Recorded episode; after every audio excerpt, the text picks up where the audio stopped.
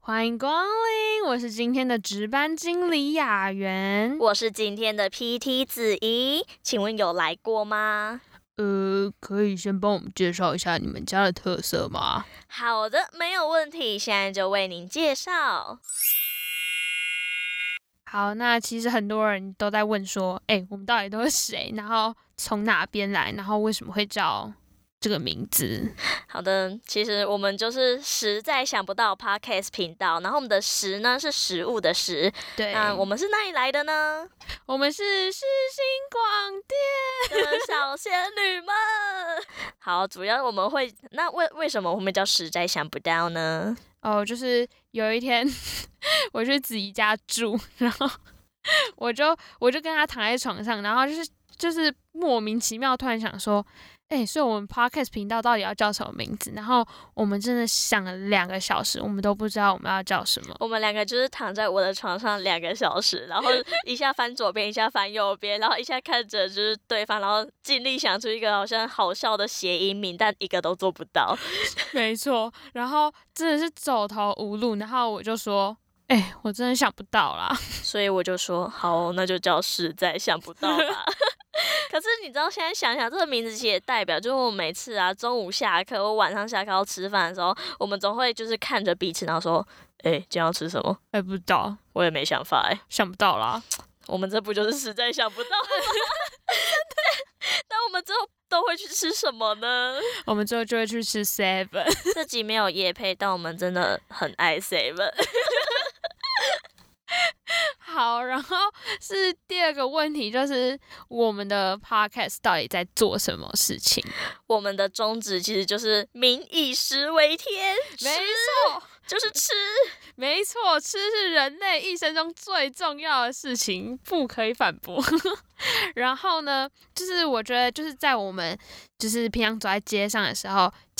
可以看到很多餐厅啊，或是食品的品牌，我们就会想说，哎、欸，这些品牌背后到底有什么不为人知的秘密呢？所以，我们实在想不到团队呢，即将要揭晓各个食物品牌的历史小故事。那最后顺便跟你们说一下，就是我们的 podcast 上架时间会在什么时候？我们就会在每周四跟每周日的早上七点陪伴你各位度过，就是不知道会不会这么早起床的早晨。反正我是不会起来啦，我也起不来。但我们会设定排程哦，所以你们就是希望你们可以早起来听，耶耶！大家记得开通知，小铃铛订阅制。这听起来好像还不错哎，是吧？是吧？那要不要来试试看我们今天推的套餐呢？老话一句，介绍一下吧。好的，没有问题。好，那我们今天要稍微微介绍，为介绍，还是要类介绍。现在不是很流 行什么微类？对对，好，台湾人好喜欢发明这种奇怪的词。好，我们今天要介绍的是 Godiva 这个巧克力品牌。那 Godiva 呢，其实是一个人的名字。那这个故事起源于欧洲的考文垂城，它确切在欧洲哪？我其实也不知道。而且它好难念，谁会去记得它是考文垂城啊？超级难念，你垂城两个字还要 还要卷舌，好辛苦。好，我们讲回这个故事，就是当地的有一个伯爵叫做 Leo Frick，他向人民施行重税，但是呢，还好他有一个善良又美丽的妻子，就叫做 Godiva，他不忍看到民生疾苦，他就跟他老公说：“哎、减少赋税啊，人家过那么辛苦哎。”之后他们就打赌说，如果 Godiva 赤裸身躯，只用长发遮住身体，骑着马环城。一圈好难念，假，反正就是，反正就是不穿衣服，然后那长发遮遮蔽他的身体，然后骑马环成一圈呐、啊。对，那为什么念到这里觉得好卡？然后就是假设整个城的人民都紧闭门窗不窥视的话，那伯爵就会答应说：“哦，好，那我就减少赋税。”隔天清晨呢，狗迪瓦夫人就赤身策马还城。那想当然尔，就是城里面的百姓也确实没有偷看，Leofric 伯爵的承诺也就兑现啦。那狗迪瓦夫人的传奇故事也就被传送到现在。但老实说，吼，就是如果我是那个百姓，我一定想说。但是减少赋税比较重要，女人的裸体，嗯，好了，有点政治不正确，但是怎么想都是钱。你有钱还可以去买女人呢、欸，所以虽然 OK，这有点小地狱，但是对啊，毕竟古时候嘛，我也搞不懂古时候的男人在想什么。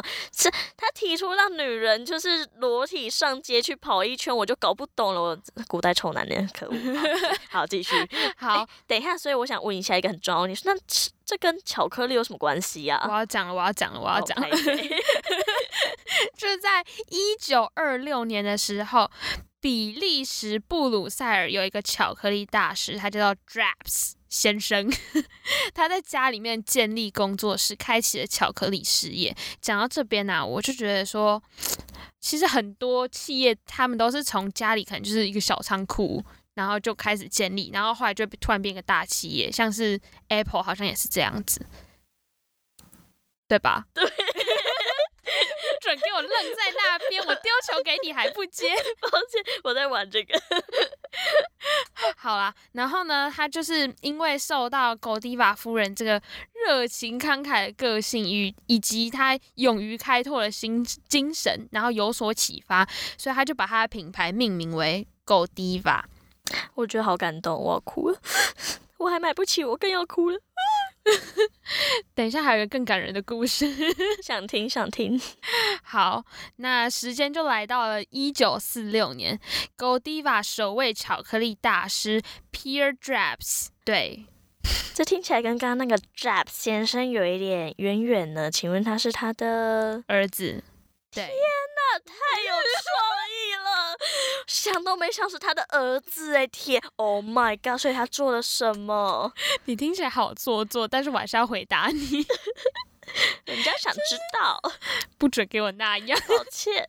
然后他这个人呢，他就首创了经典松露黑巧克力，蕴藏了 Godiva 传统而尊贵的美味。其实我觉得松露巧克力吃起来就是吃下去然后会呛爆我的一个巧克力，因为它的粉有点。多厚，对我我也很容易呛到，所以我不太不太爱吃。我也是，但人家是狗迪瓦尊贵的美味，而且它一颗松露巧克力卖超贵，好像一颗一百二，这样我更不想吃，一百我都可以去自助餐吃两顿了。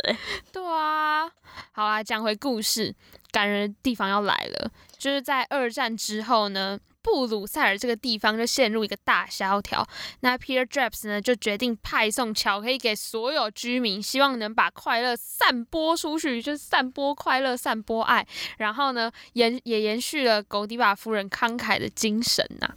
抱歉了，但我现在也好想陷入经济大萧条，不方便吧？好像也是哦。疫情已经这样子了，还要陷入大萧条吗？还要取消十连制，搞什么啊？好可怕！好结合时事哦。超级耶！我没有想到我们会这么结合时事。好啦，我们继续讲我们的故事。